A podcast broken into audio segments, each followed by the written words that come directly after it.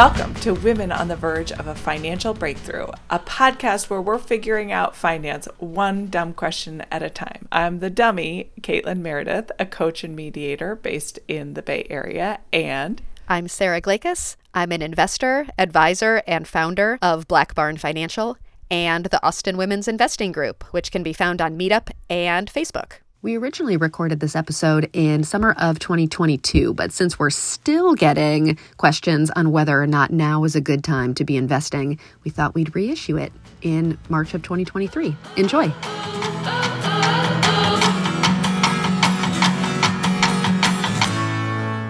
So we're doing this little mini series before season two in the fall, um, just to kind of get our, well, Sarah already understands all this stuff, basically just so that I can understand the economic realities right now. So in the first little mini series episode, we talked about the context, like what is a bear market? Is this a freaking recession or not? What does that mean? And then last episode, um, we talked about you know, what not to do, how to not make it worse than it already is, and to make yourself feel a little bit safer. But I am also curious to talk about like people that have a little extra money or have incredible job security or are lucky enough to be coming into money right now or whatever. Like, what are the ways you've talked about opportunities? Oh my God, I have to start with what the fuck are I bonds and why is everyone talking about them? And should I be paying attention? Sorry, that just came into my head as like, urgently, you need to answer that question. What oh are they? And wh- is it a gimmick? Is it an e-cigarette? What is it? Why is everybody saying I bonds? Awesome. Okay, so we'll start with I bonds. I bonds are infl- inflation-linked bonds. They're inflation-linked treasury bonds. So they're bonds issued by the U S government, and the interest rate that they pay you is linked to the inflation rate that's reported. Um, I think it's based on C P I, the Consumer Price Index inflation rate that they report every month. So wait, so, the bond, I learned this from you, is like a loan. I am loaning the U S government, the Treasury specifically, money. And that's right. In return, they give me an interest, they give me interest. Okay, so the bond means loan. And the interest rate is like any interest rate. Usually I'm the one who gets a loan from the mortgage people and I pay them the interest rate. It's turned upside down when you buy a bond. You're giving a loan. Okay. That's right. So the the U S Treasury Department will pay you an interest rate based on inflation, the inflation rate.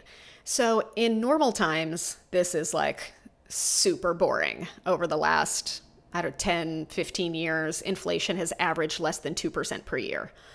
Uh, but as we all know, last year and this year, we've been experiencing very high inflation year over year. So what that means for an I bond, first of all, whenever you lend the U S government money, uh, we call that a risk-free loan because the U S government has never not paid back the principal and interest that it owes someone. Okay. It's always paid someone back. So it's so not it's like they go out safe. they go out of business and then they're like, sorry, your shares are worth nothing. Like they will pay me back for my loan. They will pay you back. Okay. So it's so close to certain that we call it risk-free. Okay. So you're guaranteed to get your money back. And I think I bonds, I wish I'd prepared a little bit more for this question, even though you kind of told me in advance you were going to ask me about it. But as of now, the rate, the annual rate on these I bonds is something like nine percent, right? Because okay. Inflation is running at nine percent. God, this is making me think I should have bought some. Okay, keep going. Okay, so a couple things to know about I bonds. That rate, that, that coupon rate or that yeah. interest rate that we just talked about, it's going to adjust every six months. Oh. It, It adjusts in May, and then it's going to adjust again in November. Okay. Then you get the new inflation rate for six months, and then it'll adjust again. Oh, it's not like you get the rate. When you buy it, you get that rate, and it's fixed. It's a variable right. interest rate. Oh. It's a variable rate. Very important to know, because if you put ten thousand dollars in there now, you're also limited to ten thousand dollars per calendar year. Oh, okay. So if you put ten thousand dollars in there, you'll get credited your interest every six months at whatever the rate is at that point in time, and it can change. So if inflation goes up, the rate would go up. If okay. inflation goes down, that rate's going to go down. Okay. At which point I could sell it. Well, to get all of the interest that you earned, you need to keep that I-bond for five years. Oh. And you have to keep it for at least twelve months. So it's not like a savings account. You can't just put it in and then take it back out. You have to leave it in there for twelve months. Okay. And then if you cash out the bond before the five-year like maturity date, you're going to sacrifice three months of interest as a penalty. It seems like a lot of decisions. It's the opposite of the kind of investing I want to do, which is just press the button, get the index fund, and never look at it again. This one I'd have to like revisit all the time to see if I still want to have it. Yeah. You you also can only buy them through the Treasury Direct dot gov website, which is not the most user-friendly website that anyone's ever created. They they do the best they can. Um, total pain to open up a new account. I mean, I shouldn't say that. It'd probably take thirty minutes to set oh. up the account and fund it, and then remember your login, and then not forget about this money that you put over there in this account during this like crazy time during twenty twenty-two. Um, but the the reason people like it is it's risk-free. And I mean, a nine percent interest rate is really high, right? That's yeah, really good. If it stayed that way for a long time. But then if I stayed for five years and the last three of it, it was down to two percent, it would it would all wash out, right? Like yeah. the average would then be like three point five or something. So it wouldn't actually be. You don't know how it's going to do. It is a little bit exciting to find out. You have to wait five years, though. Right. I mean, so I would say it's a pretty good alternative for really conservative investors or for the very conservative part of your portfolio. If you would, you know, if you have a lot of money in cash that just as a matter of course, and you have the opportunity to get, I don't know, maybe an average of three or three and a half percent over five years, then you should do that. It's risk-free. Um, if you're trying to actually grow your money, like we would expect in the stock market, it's not a substitute for stocks. I just okay. don't think that's what this is going to turn into. Okay. Um, so they are interesting to think about, interesting to look at. I've had people who have just gone bananas and are totally in love with I-bonds. Um, and I have people who are like, this doesn't really sound like it's worth my the time and effort to open minutes. the account. Or my kind of people. It's usually like the twelve-month lockup or, you know, the five-year maturity yeah. rate. Or people and are having like, to put oh, stuff on your calendar. Drag. Yeah. Yeah. Okay. So what about the people that have, just for whatever reason, like don't have to change their savings plans, have a little extra money, like where, how do we take advantage or they, how do they take advantage of this market? Like what are the upside? Where's the silver lining? Yeah. I mean, the silver lining is that given enough time, this is going to look like a buying opportunity if the future is anything like what it has been in the past. Um, one of the things that people often kind of throw out there is, if you're thinking about investing, if you have an investment that loses fifty percent, you need a return of one hundred percent to get back to even. If I invest one hundred dollars, yeah, my one hundred dollars investment falls to fifty dollars. Right. I've lo- I've lost fifty percent. Right. But now I need to make fifty dollars on top of my fifty dollars to get back to one hundred. That's a one hundred percent return. Okay. And sometimes people will say this as though it's like impossible, right? Like yeah. that's crazy. Like I need a one hundred percent return to get back to even, right? But right. in the stock market, like if you look back, that's how it works, right? Stocks fall, then they need to go up by more than what they fell yeah. to get back to where you started. And then keep going and then up keep on that going. Trend line. Yeah. Right. That's how you make money. Right, right, is buying those declines and right. then waiting for the market to recover over some period of time. We don't know what the time period is. Right. The recovery from this decline is probably not going to be super duper fast. It's probably not going to be super duper slow. So if you have enough time to wait it out, and you can accept the risk that you that it might go lower today and it goes lower. Yeah, don't look. I, I think it, you're just going to look back at this time, especially like some of these super well-known like mega cap tech stocks that are out there that have just like gotten pummeled this year. I mean, so I mean, Microsoft and Apple have hung in pretty well. Google was down by a whole bunch. It's since recovered. Um, Nvidia down by a whole bunch and has since recovered a little bit. But you're going to have like some of these like like world-changing companies that have had a really tough year that I think that some of these companies you're going to look back and be like, I wish that I had just put Wait, some extra money towards which that. Which one, Sarah? Which one? Just kidding. I'm not, have that kind not of making recommendations. It's just, you know, there's household names. I mean, Amazon fell by a whole bunch, and today, so today's what, uh, July twenty-ninth, twenty twenty-two, Amazon went up by twelve percent today, right? Based on not terrible performance over the last quarter. They just reported their earnings yesterday. So there's going to be opportunities that pop out of this. It is really, really hard to figure out like individually where the opportunities are. Yeah. But even if it's just an S and P five hundred index fund, or maybe an index fund that focuses on tech companies or growth companies. Uh, those are the types of companies that are having a really hard time this year in the face of higher inflation. Uh, but over long periods of time, you know, a lot of these companies are going to grow. They're good at figuring out lot. how to, yeah. Yeah. I'm assuming you mean index funds. So you're not like choosing a company. You're saying like this group of companies that are in a fund so that even if one of them tanks, I'll be okay. And if not all of them do amazing, I'll still do pretty well. That's a much better risk to take than putting all your bets on one of them. Exactly. So it's much easier to think of types of companies.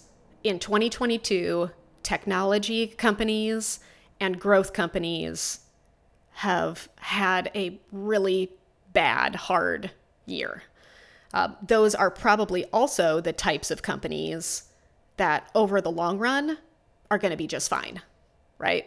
So, okay. ha- so you can get an index fund that instead of all of the companies in the S and P five hundred, you can get an index fund that focuses on a subset that is growth companies. Or how do I look that up? Companies. Like literally, what do I Google? Um, growth stock index fund. You mean or the actual words you just index said? Index fund. Okay. Yeah, I get it. Yeah. I get it.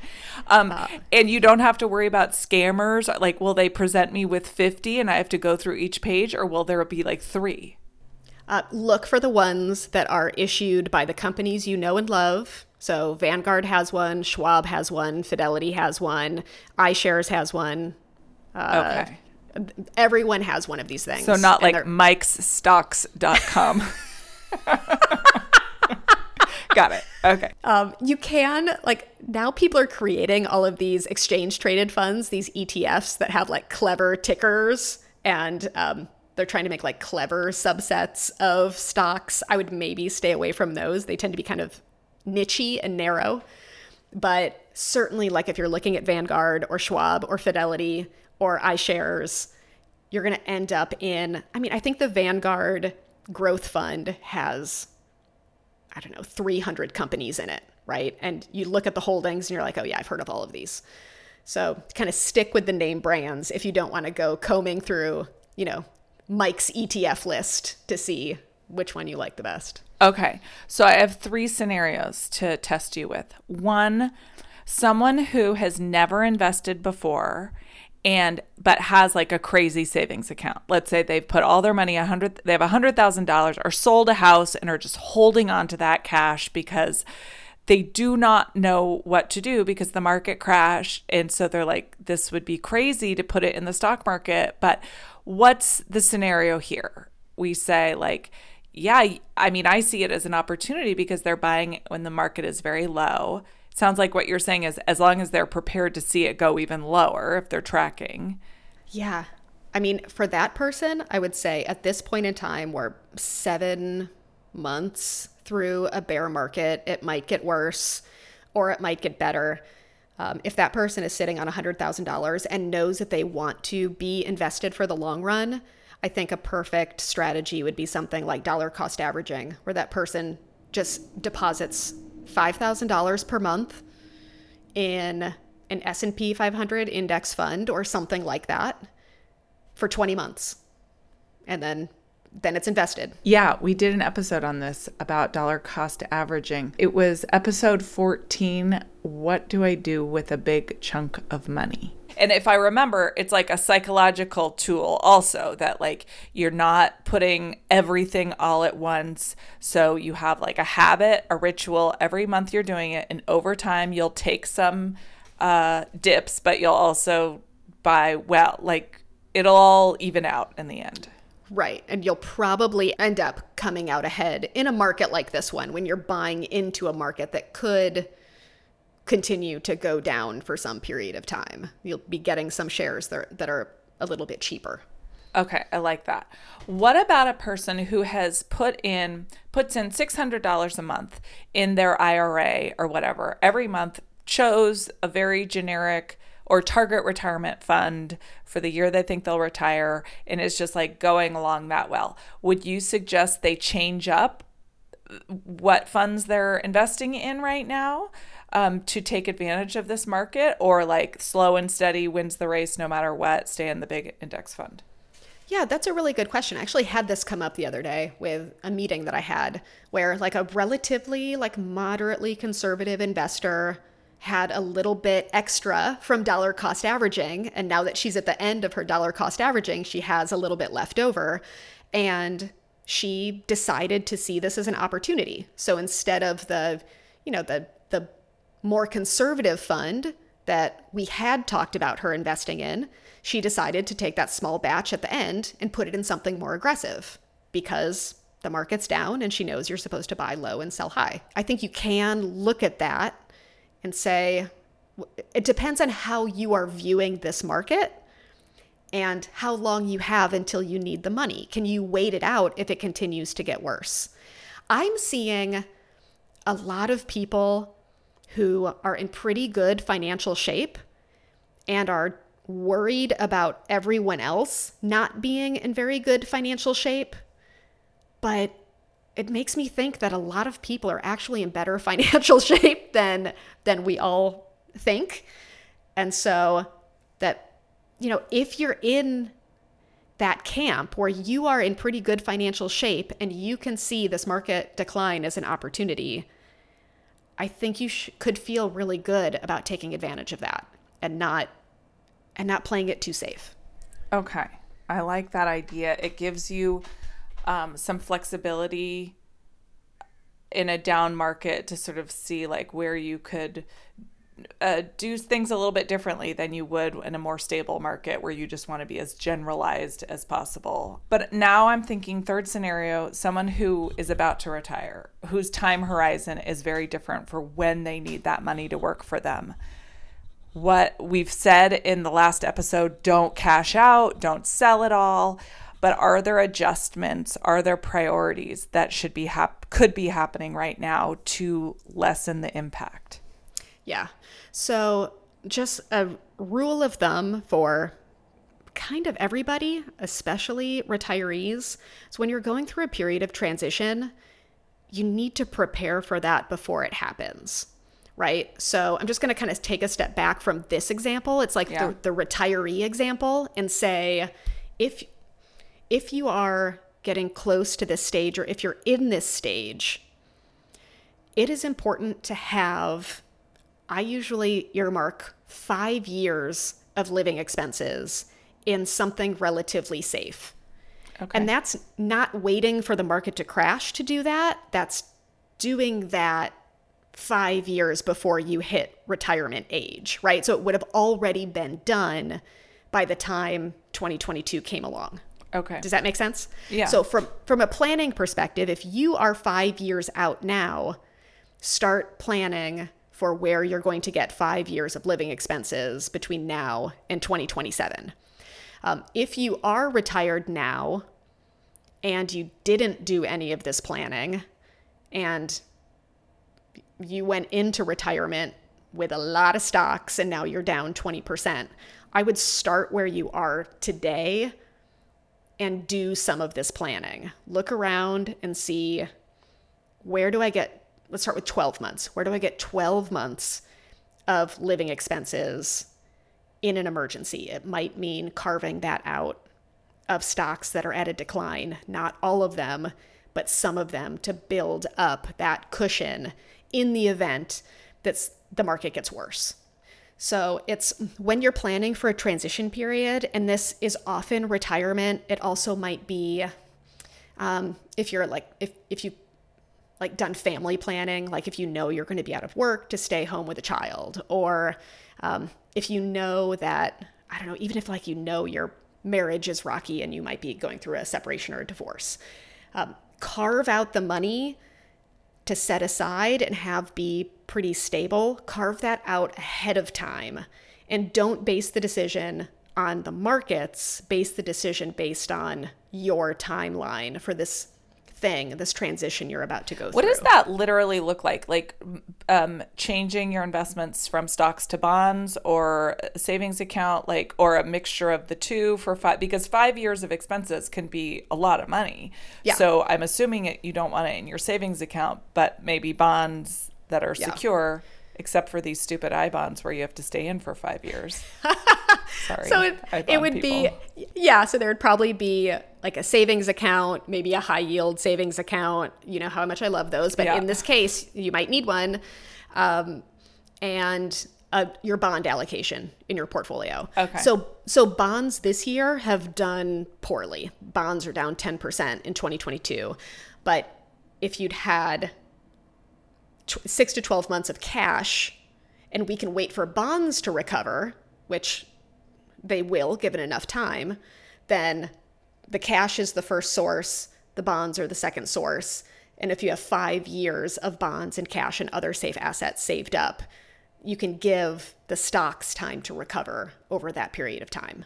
Five years might, I like the five year period, at least for the first like transition stage of like leaving work, going through retirement, and then getting retirement under your belt.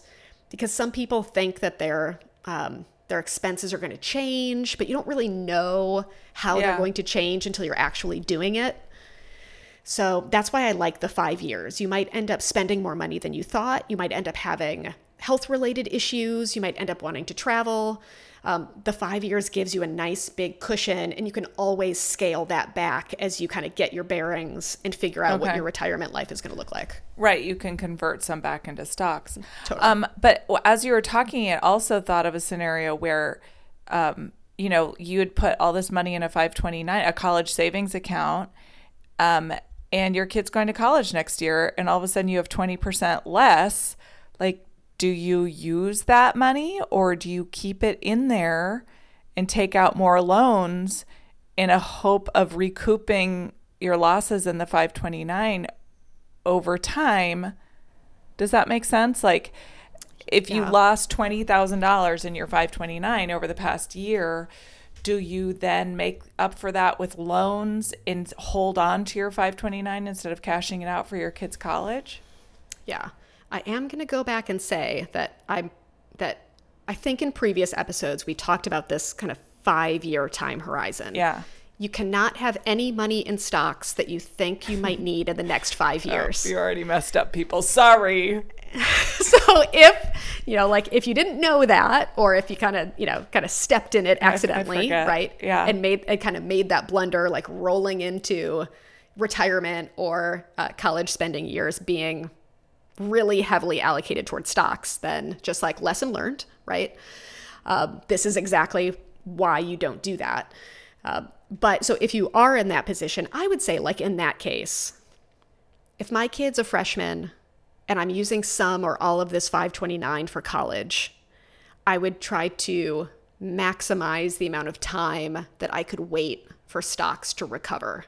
Depending on your risk tolerance, it might mean taking out student loans, maybe drawing down an emergency fund or a home equity line of credit, kind of anything you have to let those stocks, give those stocks time, right? College typically lasts four or five years. That's not an insignificant amount of time. And the market might recover, hopefully will recover over that time horizon. I would try to do that. I would kind of do whatever financial engineering I could to give my stocks time to recover if, if that was the boat I was in right now. You just reminded me of something else that you had said that shocked me, which was you, I mean, your stance is quite clear. You would do almost anything before you sold your investment portfolio. You would sell your house, I think. I mean, we'll talk to your husband in a in a future episode about these decisions. But um, and you talked about getting a home equity line of credit as like things that you would do before. And so I'm I'm curious, can you list all those things for our listeners? Um, all the things you would do if you needed money or anticipating that you might need money before you would sell your investment portfolio. Let's see if I can make a list. Uh, cut expenses. Yeah. Wherever. Take out one of those low interest credit card offers that come in the mail. Okay. Take out money against my home line of credit or my home equity line of credit. Maybe not sell my house and move somewhere else. I, I would definitely max out the line of credit, okay, though, that I've already put in place against my house for a, a situation just like this. I would go to the bank and see under what terms they would loan me money. Like if they're going to loan me money at five or six or seven percent, and I think that stocks off of a low maybe return seven, eight, ten, or twelve percent per year, then I would make that trade. I would borrow at seven percent in the hopes of making twelve percent or more off of a off of a low. Does that make sense? Yeah. Like you would expect to get a higher rate of return out of a downturn than you would right. off of the top. Right. What are other things that I would do? I These would. are all shocking enough for me. So I'm yeah. my belly's full. I'm yeah. just, what you are making abundantly clear is that taking on debt, even with interest rates, even with rates that might be higher than in any other terms that you would accept, will always be preferable to you than losing out on the potential yet probable returns on your investment portfolio over time. That makes me sound like kind of, like, a, like a crazy stocks person. Gordon Gekko, I, the lady. Yeah, I, I would rent out a room in my house. I would rent out the casita in my backyard. Yeah. I've, I've got lots of ways. I've got lots of other things. Those I kids can do some online. kind of labor that brings in money, uh, can't they? I, I, w- I would get a second job. I'd try to monetize my podcast. I would, you know, I, I got wait, lots, wait, wait, wait, lots wait. of stuff I would do.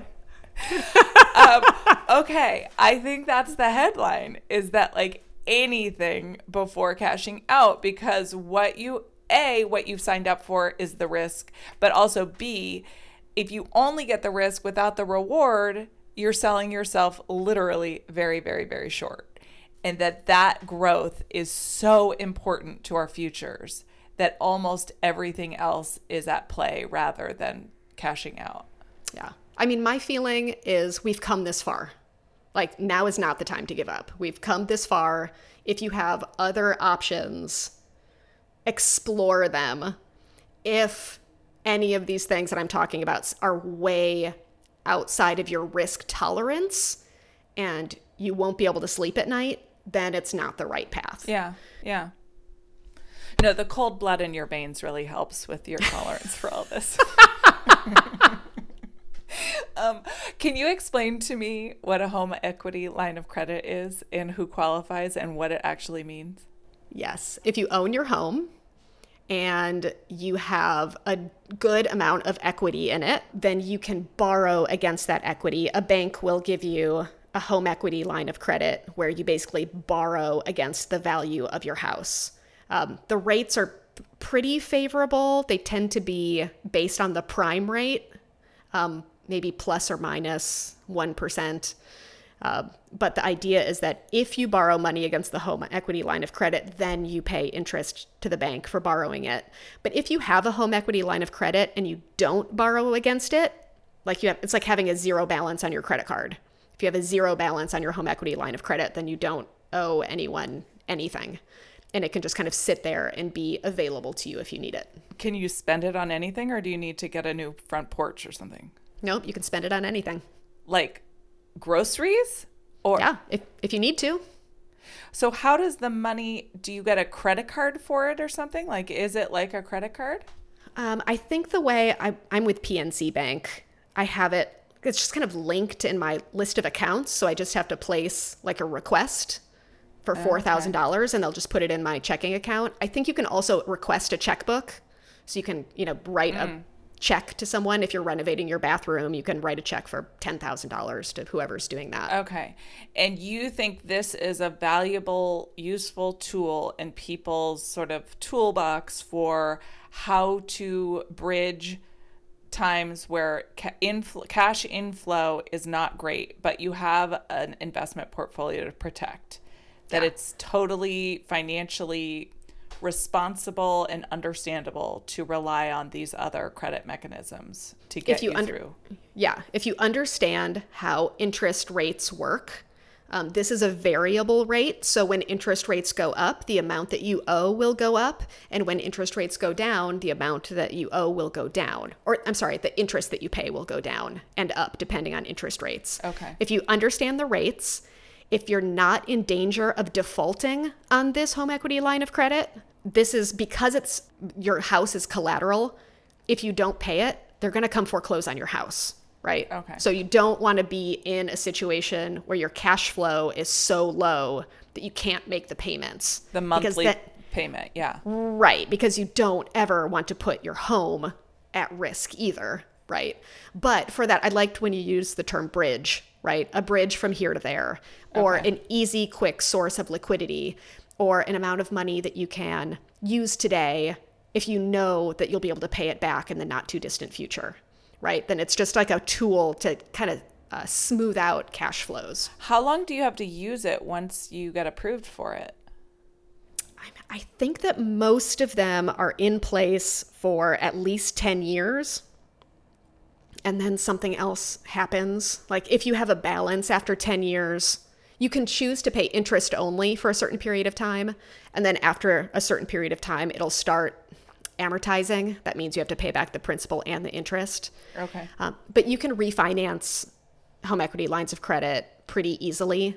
And there's no closing costs. It's often way cheaper than doing a cash out refi. Um, oh, okay. Okay, that's, so that's uh, that another benefit to it. I was going to ask you. Okay, okay.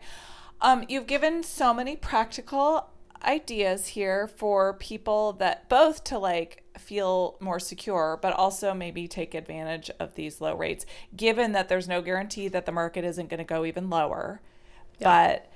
but um, it will definitely go higher also over time at some point, someone. And so if you can spend more money on it right now, you'll get that benefit in the longer term. But I think, um, I guess what I'm pushing against is so much of this fear is also just normal people who aren't actually at risk not wanting to have anything to do with the stock market right now because it's going low. But yeah. actually you can flip that in your head that this is an opportunity to buy low like what you're supposed to, given the idea that none of us will know when we've reached the bottom, the bell doesn't ring, no one calls Sarah to let her know. We'll just see it in retrospect. Let me know. Let me know when you know. Go on our website. um, but that it's still a good time to be investing. Like, that's crazy because anything else like that would be doing terribly, you wouldn't be like, yeah, throw more money into it. But in know. this case, we're it's so counterintuitive. To. I know it's so counterintuitive. And again, that's why this is hard. It's why not everybody does it. Um, it's why people have scarring experiences in the market. These are just ways to get through it. Stay on that train, keep creating wealth and put yourself in the best position possible to make money. For the long run. Yeah. For the okay. long run. Thank you so much, Sarah. Thanks, Caitlin. Bye.